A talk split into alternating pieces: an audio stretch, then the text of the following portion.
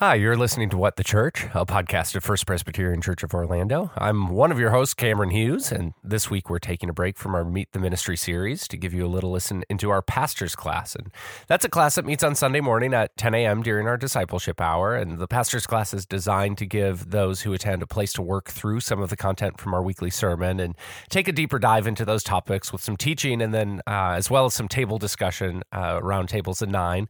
Uh, this past week, Dr. Swanson was our host host for that class. And for our teaching time, he was joined by Gabe DeGia and Cheryl Mendes Ellis uh, to hear about their experience here at First Pres. And uh, just as an aside, if you haven't had a chance to hear Dr. Swanson's sermon from Sunday, I'd very much encourage you to hit pause on this podcast right now and jump over there and take a listen to uh, his sermon titled A Contagious Culture uh, just before you jump into this pastor's class content. So for today, just enjoy this content uh, from Gabe DeGia and Cheryl as they share their story about their minority experience here at First Pres. All right, so uh, uh, good morning, all. And just, I know some of you are, are standing in the back, maybe just want to hear the conversation, which is great. There is a whole empty table uh, right up here. If you'd like to sit down and, and take part in the conversation, I want to make that available to you. So I know probably uh, maybe a little less than half of you are, have not already been to worship, so you haven't heard the sermon. You have no idea uh, what's happening this morning. But our, our theme today is really looking at Revelation 7 9. It's this glorious view of heaven. Um, when the curtain gets pulled back and John sees those gathered around the throne of God, and they are from every tongue, tribe, people, and nation. And so you begin to understand uh, as we think about what it means to truly be a missional church that we've said for 10 weeks now that uh, a missional church should be one that reflects the nature and character of God, that the ministry of the church should always be a reflection of that. And if the true nature of his kingdom is every tongue, tribe, people, and nation, then the church should be that as well. And yet, as we look at First Presbyterian Church, we're not. And so that's, that's hard because as soon as we say we're, we're not, then you begin to feel as if I'm trying to heap guilt on you and, and that, that's not my intended purpose. Um, we've arrived at where we are for a, a multitude of reasons, and I'm not wanting to revisit all of that unless the Spirit moves you in some way in, in your own life. But if we're here now, then we need to own the fact that we're here and begin to pray about what we can do differently. And, and I, I preached in the church two weeks ago, uh, local church, and it was a multi ethnic church, and I about four or 500 people, and I asked the pastor, I said, Have you always been a multi ethnic church? And he said, Oh, heavens no. He, and he's, he's 70 years old and white. And, and he said, 10 years ago, we, we were lily white. And I said, Well, what happened? He goes, We just started praying about it. And he said, One day we looked up and everything was different. So prayer uh, obviously has to be at the root of this. And I hope you will, uh, you will begin to engage in that with us. But the, the second thing and for those of you who haven't heard it, I will say this. We have to, um, uh, unity begins to happen across uh, kind of the, the, the barriers in life that separate us. We overcome those barriers when we begin to understand and identify with the experiences of others. That in the body, when one of us rejoices, we all rejoice. When one of us suffers, we all suffer. And so uh, we have to begin to identify with and understand the experiences of others.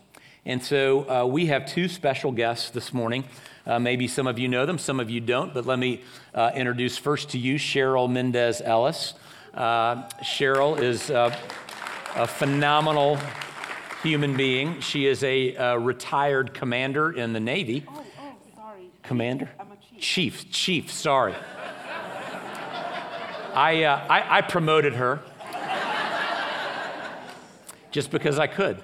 So she's a ch- retired chief in the Navy. Uh, you were in for 20 years, is that right? 20, almost 25. Almost 25 years in the Navy. And now she's a student at Reformed Theological Seminary out in Oviedo. And uh, you're about two years done. You got one more year to go, about? One semester. One semester to go. And soon we will call her the Reverend Mendez Ellis. So uh, thank you to Cheryl. And then Gabe DeGia. Uh, Gabe is, uh, yes? Gabe, how long have you been around First Pres? Since 2002. 2002. Gabe is of Filipino descent and is on staff with Cru in the Jesus film area. So, um, so they are uh, two that really have uh, come and been a part of First Pres for a while, deep love for the church. And I wanted uh, to just get their uh, unvarnished, very uh, honest thoughts on um, what has it been like to be uh, kind of the non-white part of this very white congregation. So that's kind of question one. Cheryl, will you jump into that? Sure. Um, so, being in a minority in a majority context is um, something that's not new to me. It's either a woman in a male dominated field when I was in the Navy, um, it's um, being in school. So, like I said, it's not new to me. It's uncomfortable, it can be intimidating at times, um, mostly because I don't know what the majority is thinking. Do they feel that I belong? And are they bringing stereotypes? Do they have biases? Um, are they making judgments about me? And it's quite frightening. Um, but I know I'm confident in who I am. So if I'm in a certain space and I know I belong there, I'm okay with that. But what happened when I came to First Pres, I felt welcomed. Um, and I was received well. And I felt that was very important. Um, what did that, what did that look like to me? That looked like when the peace of pat, peace of Christ is being passed. I remember many years ago I went to another church and I remember passing a peace of Christ and the person was so disingenuous, so much so that they shake, shook my hand like this. And it shocked me that I was in a church and and I was rece- being received that way. Here the hugs never stop. The how are yous, the where have you been, you know, and it has never stopped from day one. Um, and I appreciate that. Um, I was invited here by um, Lee Swanson because she's she works at uh, and attended uh, Reformed Theological Seminary, and it's strange because before I came for the first time, I hadn't visited any churches in Orlando. But my first visit, there was no doubt in my mind that First Pres was going to be my, my church home. And that's what it's been ever since. And I've been here for almost five years. And I thank you for receiving me and accepting me for who I am. So thank you. And Gabe, just before Gabe speaks, let me just put a little parentheses around what she just said. Did you pick up on that? The passing of the peace matters, okay? Right? That's not just some perfunctory thing we do. Like when you stand up and we ask you to pass the peace, there are people like Cheryl every week who've never been here before. And the way you turn around and greet them shapes their view of who we are as a body. So it, it's huge. Don't ever underestimate that. Thank you, Cheryl. Gabe. Mm.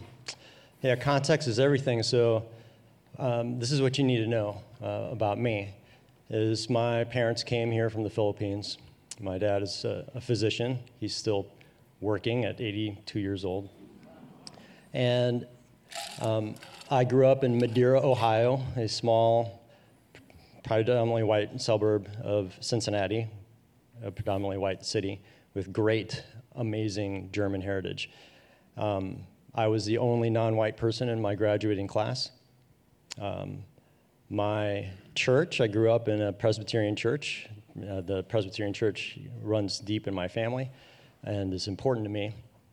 And in that church of about 700 people, um, my, it was the Degias and it was the Tanakas. And we were the only non white members of our church. Um, our family was one of eight families in a community of, of 9,300 people. So 38, about 38 people were not white in that suburb. Um, I say all that because I'm, I'm comfortable. Um, that is not necessarily true for ethnic minorities to be in a predominantly white um, setting and be comfortable and confident and know how to operate. Um, but I do. That's what I've known. Um, and based on my dad's influence, so that was incredibly important. It was very important for me, for us as a family, to fit in, and um, and to not have an accent, to hold on to our heritage in our home, but um, be careful about how you bring yourself that way uh, in the majority. So I, I just knew that you know, all growing up.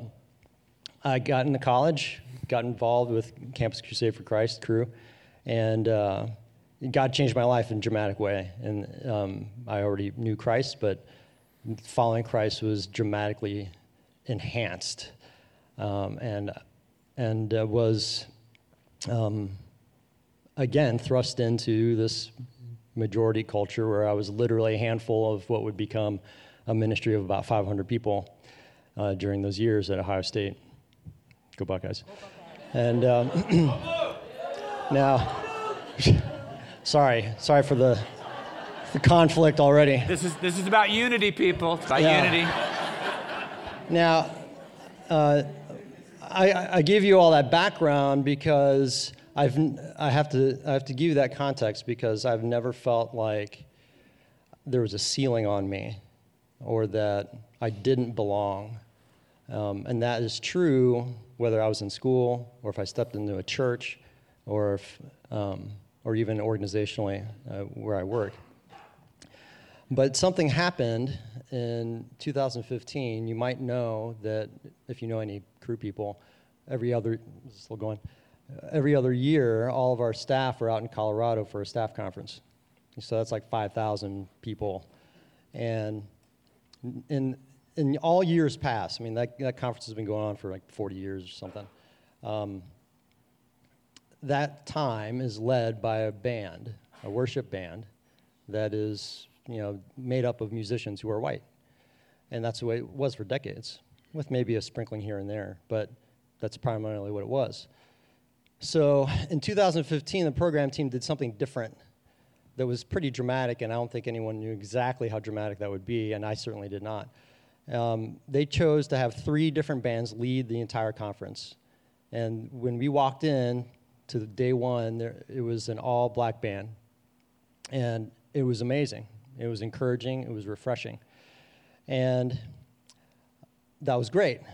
On day three, I walked in assuming that same band would be on the stage. And, um, and it wasn't. And what I saw as I walked into this, this huge arena of 5,000 staff, my friends, um, stunned me. And it, it did something in me that was shocking.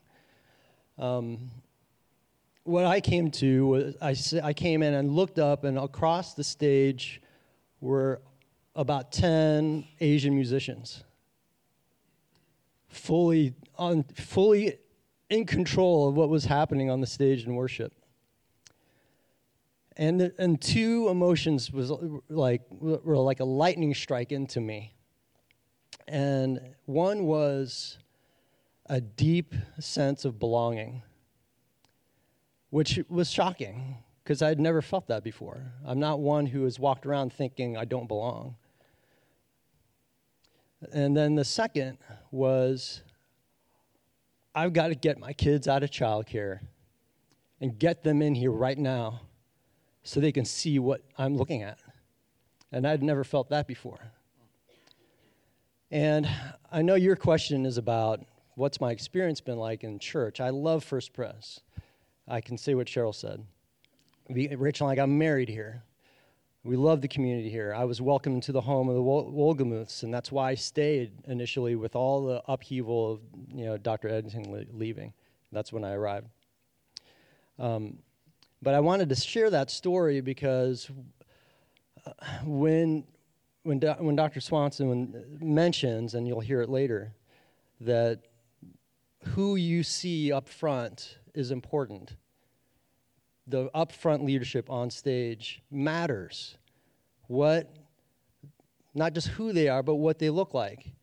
And that presence, the mere presence, sends powerful messages that could never be delivered by words alone. And so when you hear about that, when David talks about that, that is not token by any means. Um, just that presence is really meaningful.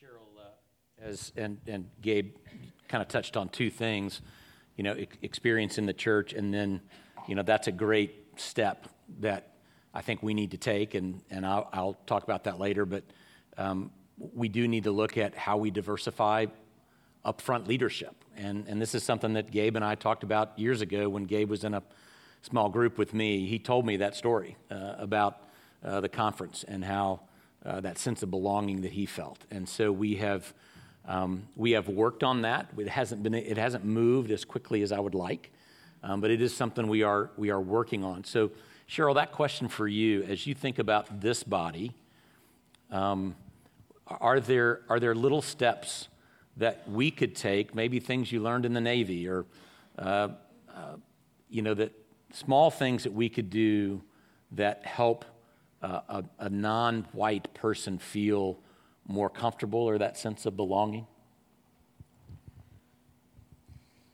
I don't know. That was tough for me. Um, I just ask you, what does your network look like outside of the church? And um, if it looks like this, then that might have something to do with it. And you kind of touched on that. Um,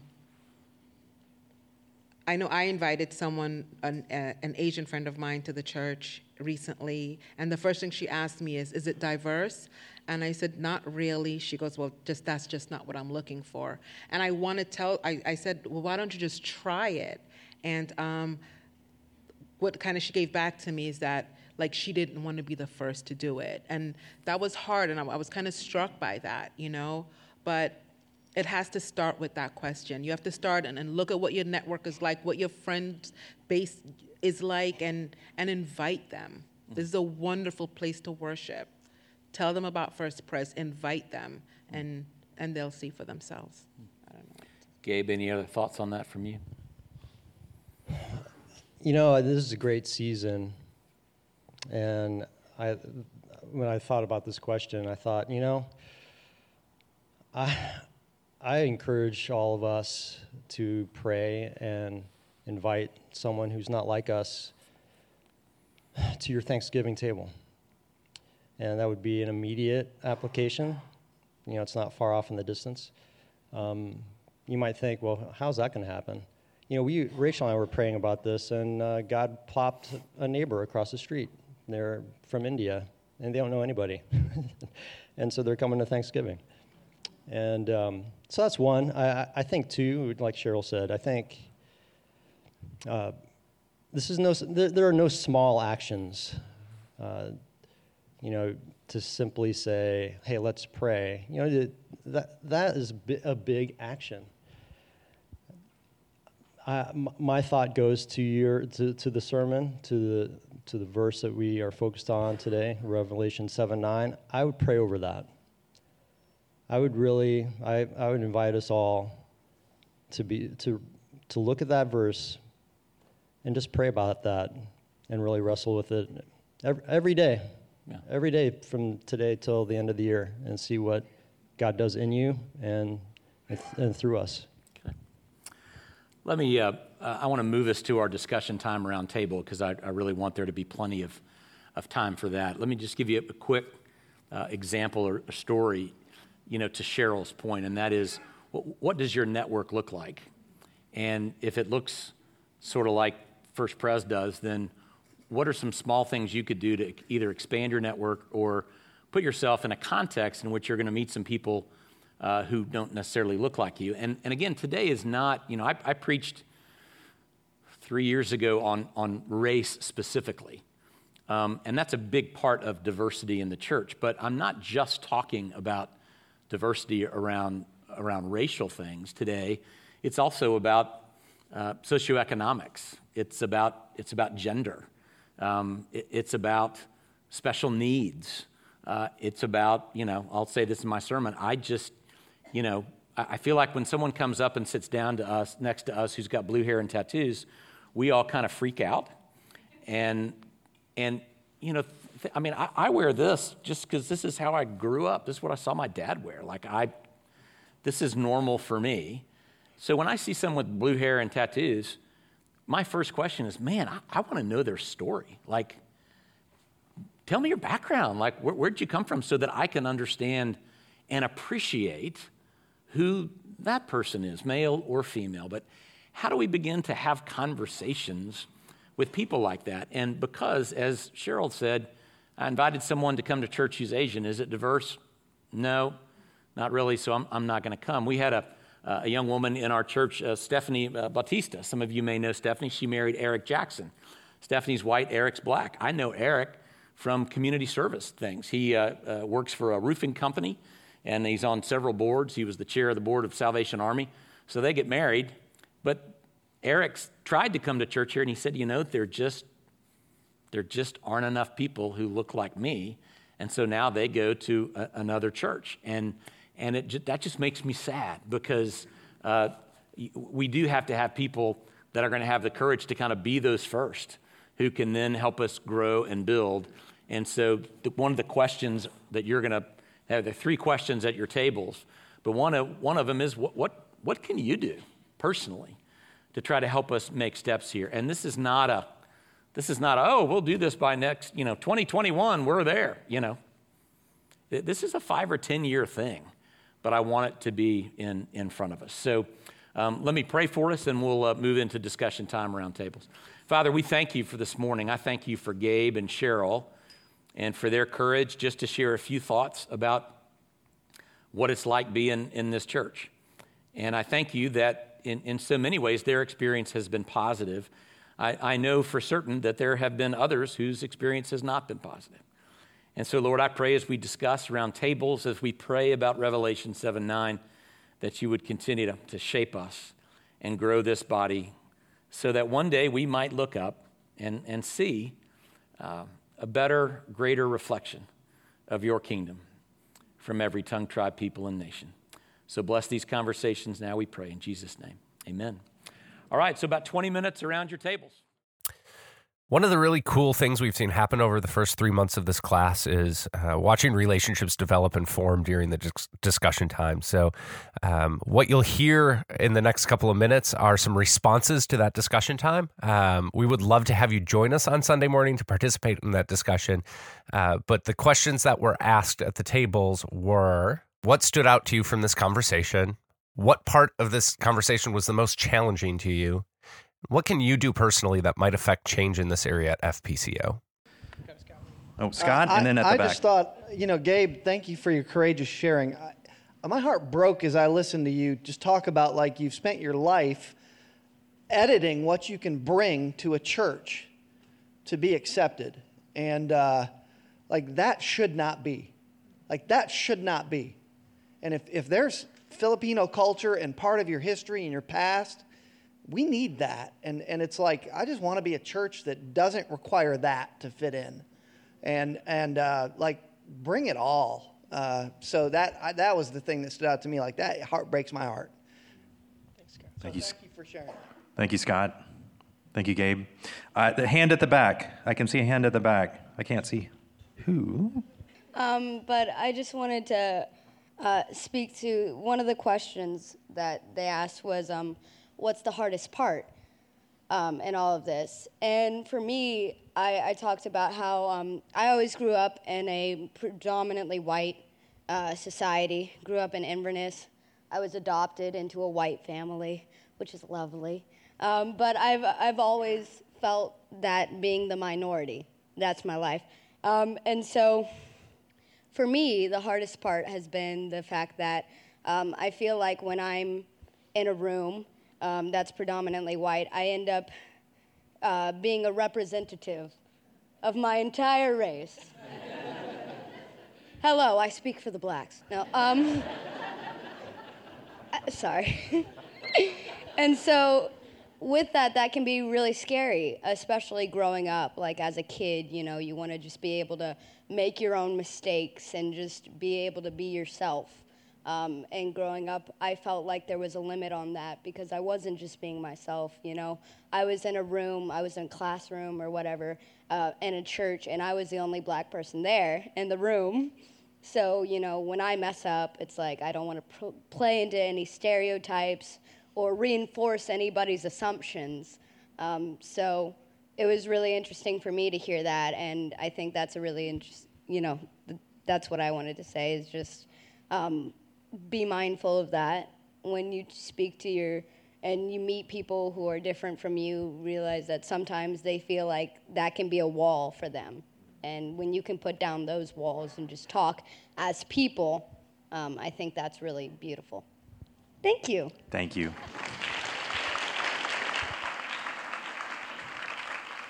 Cheryl up front. We'll give Cheryl the final word because I'm looking at the clock that's blinking at me right now, telling me I'm out of time. Cheryl, thank you also for sharing this morning. Just one more thing. Um, in relation specifically to what Gabe said, and we discussed it at this table, it's important what we see, especially for children. It's hard to come in. I, I was telling my, my table here, the first time I saw a woman on the bridge of a ship, a black woman, I'm, I'm, I'm 27 years old and I wanted to cry because I'd never seen it before. To know that a woman could could navigate and, and, and lead and command a naval warship, an aircraft carrier at that, that that's a huge scale. But for a, a, a seven or eight year old to come into church and to see a woman, whether she's singing or, or, or leading, whatever she's doing, it's important. And I keep talking about girls, but it doesn't matter. Children, they remember what they see and it forms them. So I just want us to, to just, just to think about that. Okay, that's Good. Thank you.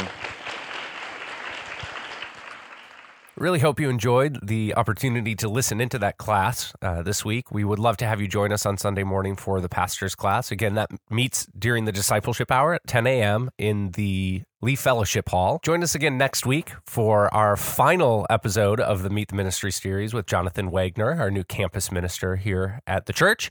Um, if you haven't had a chance to subscribe for our podcast, we would love to have you join and listen. If you ever have any questions, feel free to stop by in the Fellowship Hall during discipleship hour and see me at the Connections booth. I'm always there, big orange banner ready to talk. So looking forward to seeing you next week. All right, go out and love the city.